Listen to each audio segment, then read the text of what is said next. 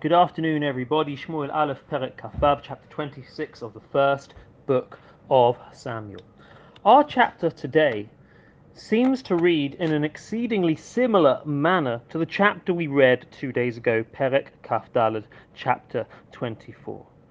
David is once away, once again given away by the Zifim, as has been done before, who tell Shaul where he is hiding. Shaul once again comes to find David with the identical number of men, Shloshet Alafim, 3,000 with him. Once again, David has a chance to kill Shaul. If two days ago Shaul entered into the cave in En Gedi in order to relieve himself, in today's chapter, David is able to scout out the camp of Shaul with Achimelech and Avishai b'nei Tzeruya, the brothers of Yoav, one of David's chief advisors.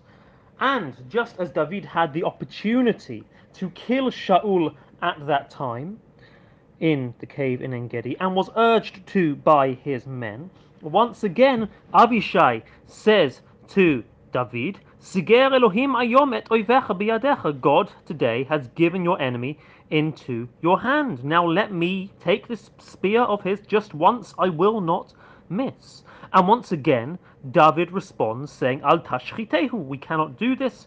Ki mishalach yado b'mashiach Hashem, who can send out their hand against the Lord's anointed. And once again, David finds a way in order to show Shaul that he has spared his life. If in the chapter of two days ago, David cut off a corner of Shaul's cloak and showed it to him and said, Look, I have had the opportunity to kill you and I have spared you, so why do you think that I am pursuing you? Once again, in today's chapter, after having found Shaul and his men sleeping, David and Avishai have taken Shaul's spear and also his uh, water carrier and retreat to a safe distance and then call out, addressing actually not Shaul but Avner, Avner being Shaul's chief of security, and saying, Avner, how can you have allowed this to happen? Shaul once again realizes that this is David and responds in a soft manner, verse 17, Vayaker Shaul et kol David. He recognizes him. Vayomer says, Hakolech beni. Is this your is this your voice, my son? David once again using paternal language, which had appeared two chapters ago. And once again, Shaul appears to be penitent, appears to have a great mood change, appears to be overcome with guilt, and says, I am so sorry. Indeed, you have I have treated you wrongly. You have not intended to harm me. And the chapter again concludes with Shaul wishing David well. What's happening here? Why do we have two chapters which seem to be almost identical to one another? Well, of course, one could say, well, two stories happen, they are similar to one another, and so the Tanakh records both of them, and perhaps similar stories really emphasize just how much this has become a part of the relationship. I would like to suggest, however, that there is actually a fundamental difference, or perhaps better called development, between the two stories. If you listened to my recording two days ago, you might remember the suggestion of the Ralbag, which I made rather a lot of, which was that in the cave in Engedi, David's men say to him, amar Hashem elecha. This is the day on which God has spoken to you about.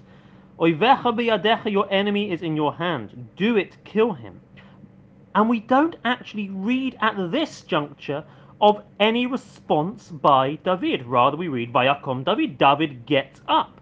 Vayichrot, and he cuts the corner of Shaul's cloak. And the Ralbag said, well, maybe David actually intended to kill Shaul, but Shaul moved at the last moment, or something slipped, and David actually just ended up cutting off the corner of the cloak. But his intention was to kill him.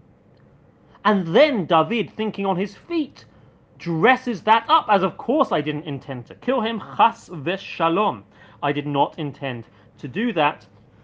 Rather, I was acting morally and ethically, and I wished Shaul no harm. By contrast, in today's chapter, it is abundantly clear that David immediately responds to Abishai, saying, Chas v'shalom, I cannot do this. How can I send out my hand against the Lord's anointed? So there would be no possibility of the Ralbag making a similar comment at this juncture in which to say perhaps David intended to kill Shaul in chapter 26. Rather, we can be confident in saying that David did not intend to kill Shaul. Of course, it could be still a question. Is this because of moral religious reasons, or actually is it because of political expediency, which he is dressing up in moral religious reasons? But be that as it may, we can certainly say David does not intend to kill Shaul in this chapter. Why? What has happened? What has changed between chapter 24 and chapter 26? Arguably, what has happened in between the two of them is chapter 25, or in other words, Avigail. Avigail, who first encounters David, full of red rage, as Rabbi Israel said yesterday, comparable to Esav, with 400 men on his way to kill Naval.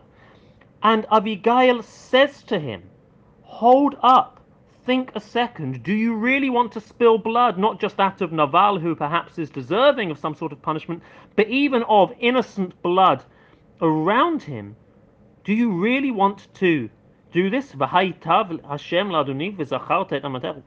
Pardon me, this will be a stumbling block, block for you. Do you want to do this? Abigail causes David to pause and to think and to realize that impulsive violence is not the way. It's not the way religiously and it's not the way politically. David acknowledges this. He thanks her for it. He relents from his original intention. And in fact, he ends up marrying Abigail, which we can understand to be not just a sense of attraction to Abigail in a simple physical sense, but actually an understanding that Abigail has got much to contribute to David. Abigail meets David as somebody who is impulsive, as somebody who, when insulted, seeks to kill. That was, if we go back to the Ralbag, the David of chapter 24. But after chapter 25, David is now under Abigail's influence, understanding that impulsive violence is not the way, and therefore, when presented once again with the opportunity to kill Shaul in chapter 26, this time he does not do it, but rather takes the opportunity to show to Shaul that he does not mean him any harm. Wishing everybody a wonderful day.